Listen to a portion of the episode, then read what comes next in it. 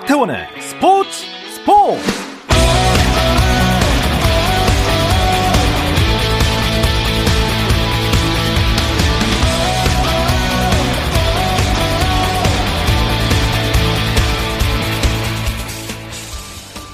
스포츠가 있는 저녁 어떠신가요? 아나운서 박태원입니다. 네, 오늘 이슈들을 살펴보는 스포츠 타임라인으로 출발합니다.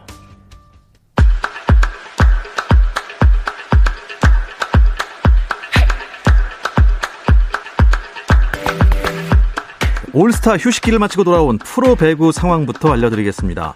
여자부 후반기 출발은 흥국생명과 현대건설의 경기부터였습니다. 자, 원정팀 현대건설이 12연승에 성공을 했습니다. 아, 현대건설이 3대 0으로 압도했네요. 한편 조성화 선수가 IBK 기업은행을 상대로 낸 계약 해지 통보 효력 정지 신청을 법원이 기각했다는 소식이 들어왔습니다. 이로써 기업은행의 계약 해지 효력은 그대로 유지가 됩니다. 자, 남자부 경기로 가보겠습니다. 3위 우리카드와 5위 현대캐피탈이 만났습니다. 자, 후반기 첫 대결 어떻게 진행되고 있을까요? 현재 3세트인데요. 1세트, 2세트는 현대캐피탈이 가져왔습니다. 3세트는 그래도 우리카드가 점수를 좀 내고 있습니다.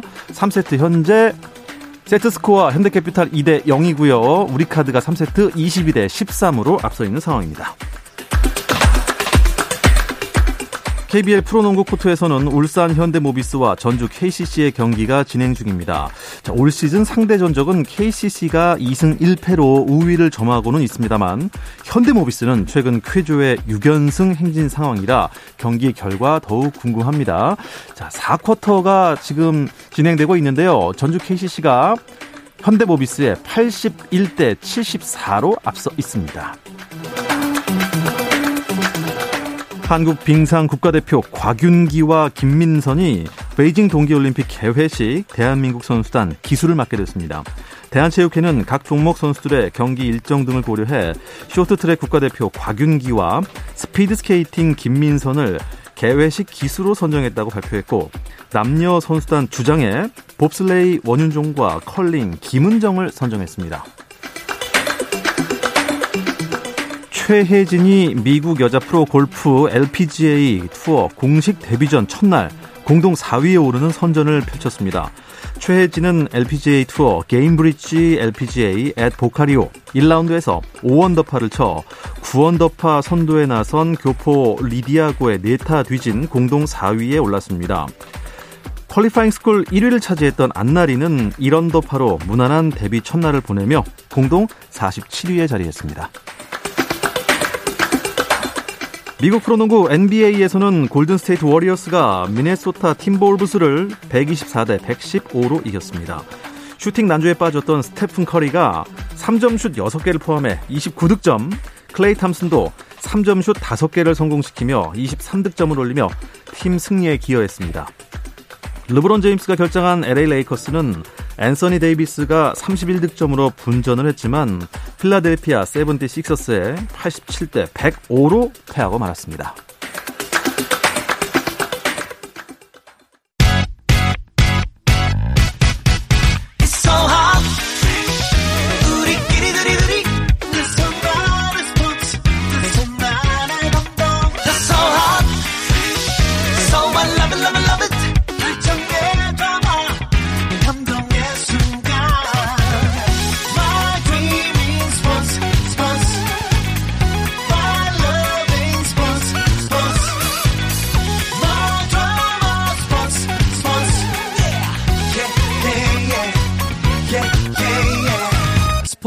스포츠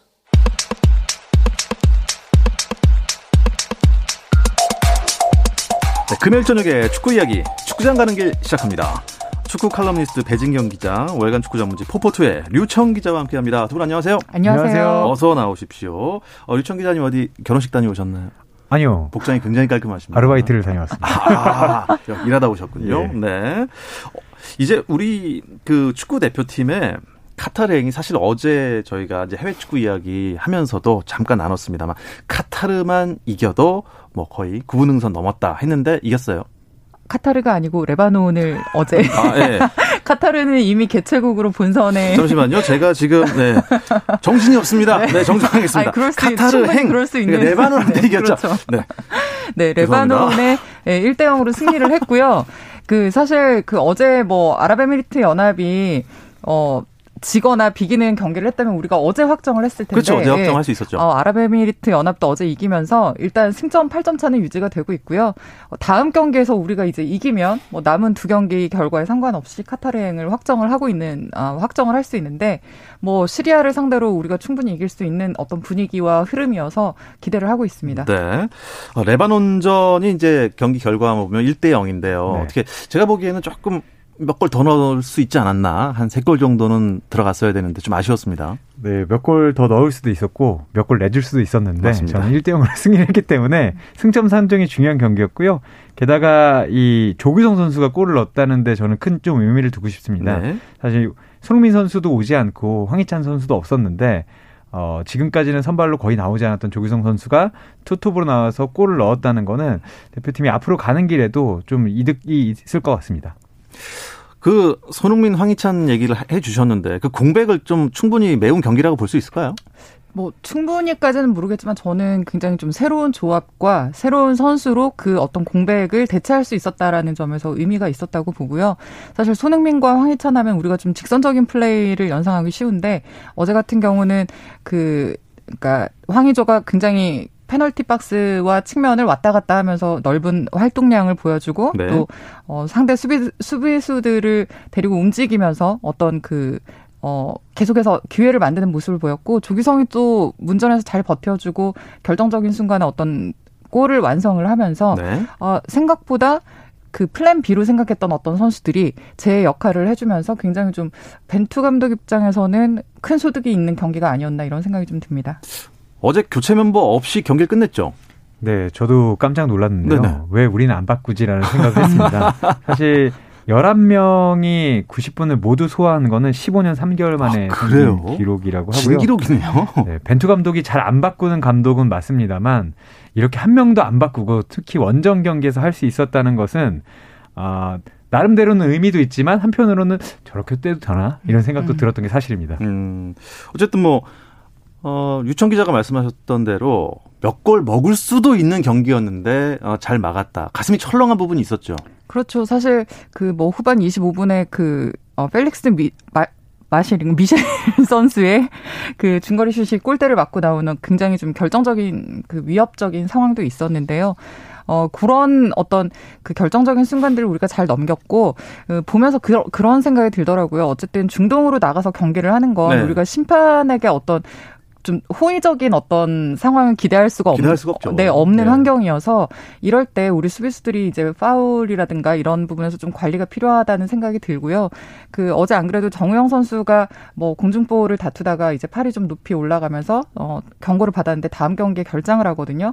뭐 다행히 우리가 시리아전을 좀 잘 대비할 수 있다라고는 생각을 하지만 네. 이게 굉장히 좀 격전이 이어지는 상황이었다면은 또 큰 손실이잖아요.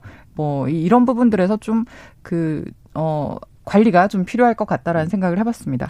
그 정우영 선수는 이제 중동에서 뛰고 있는 정우영 선수죠. 맞습니다. 네, 정우영 선수. 정우영이라고 큰, 하죠. 큰 정우영이죠. 네, 네. 정우영이라는 이름이 많아요. 운동 선수 중에서 예, 그 야구 선수도 있고요. 네. 어, 레바논전 정리하는 의미에서 두 분이 생각하는 경기 MVP를 좀 듣고 싶습니다. 저는 조기성 선수를 뽑고 싶습니다. 아무래도 골을 넣었고 사실 쉽지 않았을 겁니다. 아무리 그 친선전에서 이어진 뭐 어, 그런 평가전에서 골을 넣었다고 해도 네. 어, 이렇게 중요한 경기에서 선발로 나와서 골을 넣기가 쉽지 않은데 네. 그 한번 있는 기회를 살렸기 때문에 전 조규성 선수가 MVP라고 생각합니다. 조기성 선수를 유청 기자가 먼저 얘기해서 그래서 났습니다. 제가 굉장히 아쉬워하는 눈동자를 눈동 동공이 막 네, 동공이 막 흔들렸는데요. 나도 그냥 조규성이라고 네. 할까? 네, 아니 뭐 조규성 선수가 굉장히 그러니까 처음에는 황의조 선수 백업 정도로 생각을 했는데 그 백업을 넘어서서 새로운 전술이 가능한 어떤 그 자원이 되줬다는 게 반갑고요. 어, 유청 기자가 조규성 선수를 언급했으니까 저는 다시 한번 또 김민재 선수를 언급을 하고 싶은데 그 사실 어제 경기는 득점만큼 무실점도 중요한 경기였거든요. 네. 수비라인 라인을 그 불규칙한 바운드가 일어날 수 있는 그 좋지 않은 그라운드 환경에서 수비 라인을 잘 이끌어주고 또 전방으로 나가는 롱패스 위주의 어, 제 전술이 나왔는데 네. 그런 부분에서 이제 후방에서부터 시작되는 롱패스를 또 우리 김민재 선수가 잘 좀 어, 만들어주는 그런 장면들을 보면서 어, 점점 더 그 어떤 한국 축구의 핵이 되어가고 있구나 어. 이런 생각을 했습니다. 초반에는 이 약간 티티 티키타카 이 약간 좀 빌드업으로 만들어가는 벤투호였는데 어, 롱패스가 많아진 거 보고 좀 바뀌었나 이런 생각이 들더라고요. 어제 운동장 상황에서는 롱패스가 좀 많아야 됐을 것 같고요. 네. 그리고 이 무조건 쇼패스를 하기보다는 기회가 있을 때는 강하고 긴 패스도 이어질 수 있는데 앞서 배진경 기자도 얘기했지만 김민재 선수가 상당히 정확하고 빠른 패스를 많이 넣어줘서 네. 이 부분도 공격을 풀어가는데 도움이 된 것 같습니다. 그러니까요. 이 중앙 수비수, 예, 이 김민재 선수 같은 선수가 이제 계속 배출이 돼야 되는데, 예, 앞으로 이제 축구를 부모님께서 시키실 거면, 네, 좀 수비 위주로 예전과 다르게 시키시는 것도 좀 팁일 것 같습니다. 어쨌든 우 카타르 월드컵으로 가는 길 이제 다음 경기가 마지막이었으면 좋겠습니다. 확정 지었으면 좋겠어요. 뭐 시리아를 잡으면 진짜 우리는 우리가 본선행을 확정을 지을 수 있으니까 네. 다른 생각할 거 없이 그냥 이기면 좋겠다라는 생각을 하고요. 그 시리아가 사실 뭐 어 지금 그 우리와 역대 전적에서 우리가 굉장히 좀 좋은 경기들을 보여왔기 그렇죠. 때문에 네. 예, 뭐 충분히 지금의 흐름을 탄다면 어, 좋은 결과를 낼 수 있을 거라고 생각하고 있습니다. 어쨌든 네. 단순 명확해진 이제 설 선물 종합 세트가 이제 오게 될 텐데 어떻습니까? 어, 뭐 정우영 선수는 못 나오고 벤투 감독의 이제 좀 라인업 변화가 있을까요? 라인업은 변화가 있을 텐데 아마 정우영 선수 정도 바꾸지 않을까. 정우영 선수 못 나오니까요. 못 나오니까. 그 자리 정도 바꾸고 혹시 4-2-3-1로 음. 돌아간다면 네. 한두 선수는 더 바뀔 수도 있습니다. 조기성 어. 선수가 나오지 않을 수도 있는데 네. 제가 봤을 때 벤투 감독 스타일상 잘하는 그대로 나올 것 같습니다. 아, 그대로요? 네, 그대로 나올 것 같습니다. 정우영 빼고 10명 나오는 겁니까? 정우영 선수 자리에는 이제 뭐 백승호 선수가 예. 들어가던, 예. 아, 뭐 김진규 선수가 들어가던 이런 옵션들도 있습니다. 일단 어 우리 조에서는 이란이 확정을 쳤어요. 네, 이란도 어제 이라크와의 7차전에서 이제 1대 0으로 승리를 하면서 본선행을 확정했는데 그 이란이 지금 개최국 카타르를 빼고 아시아에서는 제일 먼저 본선행을 확정을 지었고요. 뭐 사실 우리가 다음 시리아전에서 승리만 하면 우리도 이제 본선행이 확정이 되니까 네. 그 이란과 아, 발을 같이 맞출 수 있을 것 같고 어, 이렇게 되는 경우, 이렇게 된다면 우리가 이제 3월에 9차전 상대로 이란을 만나게 되는데, 네. 이란과 우리가 아, B조에서 1위 자리를 두고서 다투는 그런 아. 상황이 될것 같아서, 어, 시리아전에서 우리가 이기고 다음 경기에서 1위를 1위를 탈환했, 아, 올라섰으면 좋겠다라는 아. 생각을 해봅니다. 아, 이란도 그렇고 만약에 시리아를 잡으면 우리도 이제 이미 확정을 지은 상태라 어떤 마음가짐으로 이란이랑 붙게 될지 모르겠네요. 일단 큰 출혈은 없어야 되지만 그 피파 랭킹이 높아야 네 좋거든요. 아 좋습니까? 네, 월드컵에 아, 조추첨에도 이제 예, 편하기 때문에 맞네요. 어, 만나면 무조건 이겨야 됩니다. 아 무조건 이겨야 된다. 네. 네, 우리가 속한 A조는 윤곽이 이란과 대한민국으로 거의 드러난 것 같고 그렇다면 어떻습니까? 우리 A조에서도 3위가 또 이제 그 뭐 반쪽짜리 티켓을 두고 싸우, 싸울 수 있는 겁니까? 네, A조 상황은 어, 우리와는 좀 다릅니다. 사우디아라비아가 이제 오만에 1대 0으로 승리했고요. 이란 아, 일본도 아, B조요, B조. 아, 네. 예.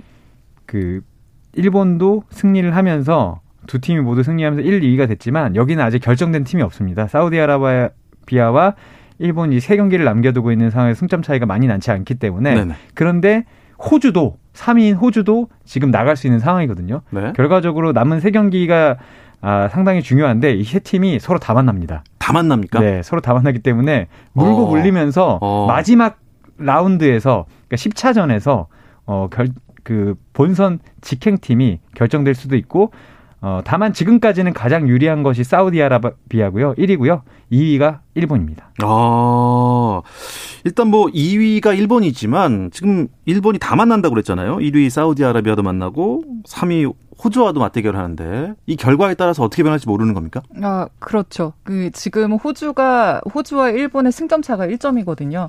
근데 지금 이 일본 같은 경우 1위 사우디와 3위 호주와 이 어떤 그 대진이 계속 연달아서 벌어, 벌어지고 있기 때문에 이 결과에 따라서 순위가 다 뒤집힐 수가 있고 이 세 팀 모두가 다 아, 뒤집힐 아, 수가 네네 다 엉켜 있는 상황이어서 네. 어 일본 같은 경우는 지금 굉장히 좀 부담스러운 어떤 상황이 되어 있고요. 호주는 이 두 팀에 비해서 조금 아, 그나마 좀 여유가, 여유라고 하긴 그런데 어쨌든 오만을 먼저 상대를 하고 안방에서 일본을 상대를 하거든요. 네.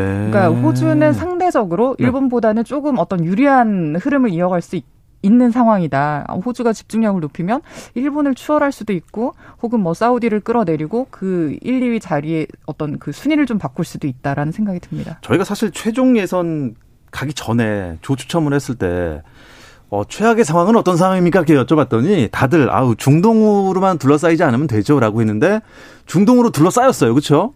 전 그게 최악의 상황이라고 생각했는데 비조를 보니까 또 그렇지만도 않은 것 같습니다. 일단 비조에는 확실한 강팀들이 세 팀이 있어서 그런 것 같습니다. 사실 우리가 걱정했던 것도 아랍에미리트가 상당히 강했기 때문에 네. 아랍에미리트가 아, 우리나 이란을 잡는다면 우리도 3파전이 벌어지는 상황이었는데요. 네. 아랍에미리트가 초반에 엄청나게 고전을 하면서 네. 스스로 무너져 준 것이 네. 이란과 한국에게는 매우 호재가 됐고요.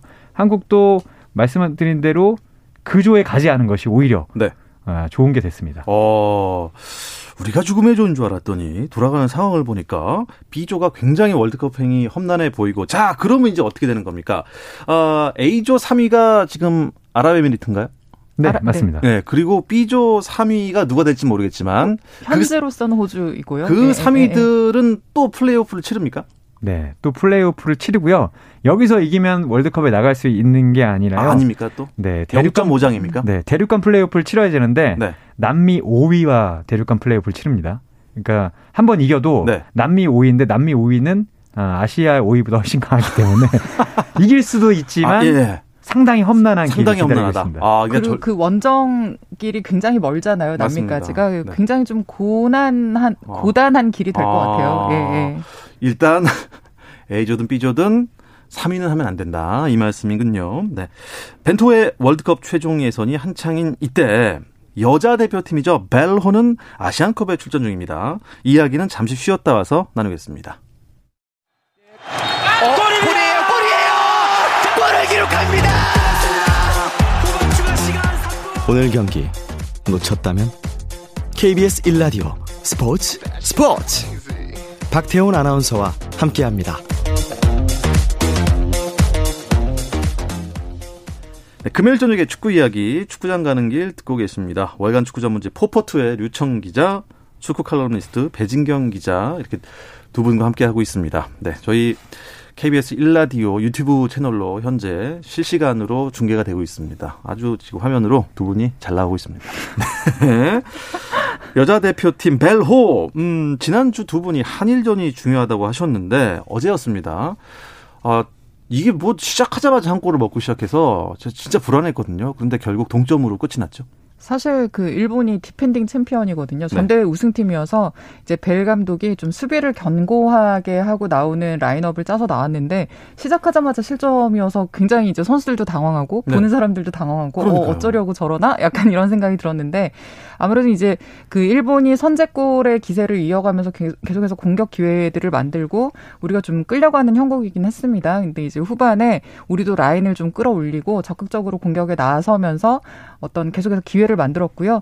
조금 늦긴 했습니다만 후반 40분에 코너킥 상황에서 아그 우리 시어 서지현 선수가 그 혼전 중에 이제 나왔던 그 볼을 어, 마무리를 하면서 이제 네. 동점골을 만들었고요. 사실 이 서지현 선수가 후반 37분에 교체돼서 들어갔는데 네. 어 결과적으로는 이게 굉장히 좀 신의 한 수가 된 교체 카드였다라는 아, 그런 내용이 되겠습니다. 그러니까 약간 네. 좀 그런 혼전 상황에서는요 집중력이 진짜 중요하잖아요. 맞습니다. 공격이 흘러 나왔을 때 그걸 어떻게 효과적으로 쏙 집어넣었어야 되는데 교체된 지 얼마 안 돼서 눈이 굉장히 좋았던 것 같습니다. 네. 아 어쨌든 우리가 어, 8강에 올라는 간 거죠? 네, 8강에 C조 2위로 올라가게 2위로. 습니다 아, 2위로 올라갔습니다. 1위는 일본이고요. 네. 네. 그런데 이 한일전이라 긴장을 했는지 어뭐 경기 초반에 골을 허용했다 하는데 정확히 몇 분입니까? 1분 만에. 그렇죠. 공식 기록은 1분입니다. 야. 37초였을 거예요, 아마. 그러니까 네. 이제 삑 불고 공 좀 돌리다가 쏙 들어간 거 아닙니까? 네, 네. 이거 어떻게 된 일입니까? 긴장을 좀 했던 것 같고요. 사실 처음 5분 끝나기 5분이 어렵다. 아, 골이 나오기 쉽다라는 얘기를 종종 하는데 네. 그 격언이 그대로 맞아져 떨어 맞아 떨어졌던 것 같습니다. 사실 일본이 정말 강하거든요. 월드컵 우승도 했을 만큼 맞습니다. 일본 여자축구 강한데 한국이 오히려 일본에게 너무 긴장을 하다 보니까 정신을 차리기 전에 한 골을 내준 게 아닌가라고 네. 생각하고 있습니다. 어, 저뭐 2002 한일 월드컵 우리 4위 결 3, 4위 결정전 때 터키. 가 아. 시작하자마자 그냥 골을 넣어갖고 뭐지 했던 기억이 나는데 비슷했습니다. 그런데 어쨌든 네, 조 2위가 되면서 이 8강 상대가 정해졌는데 이야, 걱정이 많습니다. 좀, 좀 센팀 아닙니까? 그렇죠. 호주를 상대하게 됐는데요. 네? 호주가 지금 이번, 어, 호주가 이 여자 피파 랭킹에서 11위, 1위거든요. 이번 대회 참가한 모든 팀 중에서 순위가 가장 높습니다. 그래서 그 이 어떤 전력도 문제, 아, 그러니까 좀 어려운 상대고요. 어, 무엇보다 이 호주 선수들은 체격차가 있어요. 한국 선수들이랑. 네. 벨 감독도 이제 그 신체적인 강점이 너무나 뚜렷한 상대라는 점에서 지금 좀 경계를 하고 있는데, 어, 좀 우리가 잘 싸워야 될 텐데, 뭐 일단 기대감을 잃지는 않겠지만 쉽지 않은 싸움이 될 것 같습니다. 아, 혹시 이제 그, 어, 8강에서 만약에 탈락을 한다면, 어, 여자 축구 월드컵 출전 여부는 어떻게 되는 겁니까? 아, 8강에서 탈락을 해도 한 번의 기회가 더 남아 있습니다. 지금 대만과 필리핀이 우리 밑에서 같은 토너먼트 틀에 있거든요. 네. 아, 근데 여기서 이제 다섯 팀이 나가게 되기 때문에 네. 호주가 올라가면 호주가 개최국 자격을 가지고 있어요. 개최 아, 뉴질랜드가 개최국이기 때문에 예, 예. 호주는 이미 그 진출권을 땄습니다. 그쵸, 출전권 그러면 있겠죠? 4강에 올라간 세 팀을 제외하고 두 팀이 더 남잖아요. 네. 그러니까 8강에서 패했던 두 팀이 기회를 얻게 되는데 아. 그러니까 저쪽 위쪽의 토너먼트 트리에서 패자 부활전을 일종의 해서 이긴 팀이 아, 진출권을 갖고요. 한국도 만약에 패하게 된다면 대만과 필리핀 경기에서 패한 팀과 경기를 해서 이기면 월드컵에 나갈 수 있습니다. 아, 뭐 그러니까 2연패만 하지 않으면 됩니다. 2연패만 하지 않으면 된다. 아직 좀 경우의 수가 남아 있는 상황이군요. 근데 뭐 이 대회도 그렇습니다. 이 코로나 19가 약간 발목을 잡을 수 있다면서요. 그렇죠. 지금 코로나 때문에 그 정상적인 경기 운영이 좀 힘들어지고 있는 상황인데 네. 여기서 힘들어지고 있다는 건 이제 그 가동할 수 있는 자원들이 점점 줄어들고 있는 상황이거든요. 네. 어제 그 한일전을 앞두고는 또 우리 장슬기 선수가 확진 판정을 받아가지고 네. 또 전력에서 이제 좀 제외가 된 상황인데 그 어 아무래도 이제 그 확진을 받, 확진 판정을 받고 나면 선수마다 이제 어떤 그 어, 경중은 있겠지만 호흡 문제가 일단 기본적으로 있고요. 네. 또 나머지 선수들이 계속해서 경기를 소화를 해야 되기 때문에 체력적인 문제가 음. 생기거든요. 지금 경기 일정이 굉장히 빡빡하게 진행이 되고 있어서 그 어, 콜린 벨 감독도 그렇고 코칭 스탭들도 그렇고 선수들이 빨리 회복할 수 있도록 좋은 음식과 휴식에 지금 굉장히 좀 집중하고 있다고 합니다. 네, 예, 우리 대표팀 건강한 모습으로 목표를 꼭 이루고 돌아오시길 바랍니다. 아, K리그 이야기로 좀 넘어가 보겠습니다. 어, 굵직굵직한 이적 소식이 나왔습니다. 네, 사실 저도 깜짝 놀랐는데 아, 수원 삼성의 신성 2002년생 정상빈 선수가 네. 아, 황희찬 선수의 소속팀이죠. 그 잉글리시 프리미어리그 울버햄턴 이적이 결정이 돼서 출국을 했고요. 예. 물론 이제 출국은 스위스로 했습니다. 그리고 이동준 선수는 울산현대 이동준 선수는 대표팀에 합류해 있는데 지금 네네. 한국으로 들어오지 않고 독일로 떠났습니다. 왜냐하면 헤르타 베를린 이적이 확정이 됐기 아, 때문에 네, 독일로 바로 합류하게 예. 됐고 사실 한국은 이제 이적 시장이 막바지이고 2월 19일에 리그 개막하기 때문에 아 이적 시장이 끝나지 않았나 했는데 이렇게 좋은 선수들이 음. 갑자기 유럽으로 나가게 돼서 사실은 조금 놀랐습니다. 아, 많이 놀랄 만한 뉴스고요. 궁금한 건 이제 정상빈 선수가 올버햄튼으로 이적하게 됐다는데 제가 어제 또 랄롱도로에서 잠깐 언급했는데요. 스위스로 가게 됐대요. 그, 그 이유를 못 물어봤습니다. 네, 그 울버햄튼이랑 이제 계약하고 스위스 그라스오퍼라는 팀에서 이제 임대 활약을 하게 되는데 네. 이, 이게 왜 바로 잉글랜드에서 뛰지 못하냐면 잉글랜드에서 뛰려면 취업 허가가 필요하거든요. 예. 근데 취업 허가를 발급받으려면 일종의 경력 증명서인데 아. 어, 몇 경기를 채워야 되는 그런 기준이 있어요. 근데 정상빈 선수는 대표팀 경기나 어, 프로리그에서의 경기가 그 수를 아직 채우지를 못하는 아, 상황이기 때문에 일단은 울버햄튼의 그 위성 구단인 스위스 그라스오퍼 팀에서 임대 활약을 하게 되고요. 어, 사실 스위스 리그 같은 경우는 그 유럽에서도 중소 리그이긴 하지만 굉장히 많은 유망주들이 거쳐가는 팀이거든요. 네. 그리고 스위스 리그에 굉장히 많은 스카우터들이 몰려와서 이제 좋은 선수들을 확인하는 그런 무대가 되고 있는데 정상빈 선수가 그 스위스에서 좀 적응을 하면서 경기 경험을 늘려간다면 어, 유럽 무대에서 연착륙 할 수 있는 음. 그런 시간이 되지 않을까라고 생각을 하고 있습니다. 냉정하게 생각해서 정상빈, 이동준 선수의 그 유럽에서의 성공 가능성은 어떻게 보십니까? 제가 이렇게 써왔습니다. 모르죠라고. 아, 예. 아, 예. 성인인 답변 감사합니다. 네, 다만 그 이 두 선수가 그 기회를 잡을 수 있는 팀으로 갔다는 생각은 듭니다. 사실 아주 좋은 팀으로 간다고 해도 뛰지 못하면 그게 맞죠. 경쟁력이 예. 좋지 않은데 좋습니다. 정상민 선수나 이동준 선수는 제가 봤을 때는 본인만 잘한다면 뛸 수 있을 기회는 충분히 받을 수 있을 만한 팀과 리그로 갔기 때문에 저는 막상 뛰면 또 경쟁력을 증명할 수 있다고 봅니다. 음, 이 수원 삼성은 아, 이 정상빈 선수 내보내면서 좀 많이 아쉬웠을 것 같고 또 김민우 선수도 수원 삼성을 떠난다는 얘기가 있습니다. 아, 이거 어제 제가 너무 궁금해서 예. 박건아 감독, 수원 삼성 박건아 감독이 전화를 했습니다. 아, 김민우 선수는 이제 청두, 예, 서정훈 감독이 아, 전 수원 감독이 예. 서정훈 감독이 있는 청두로 떠났고요.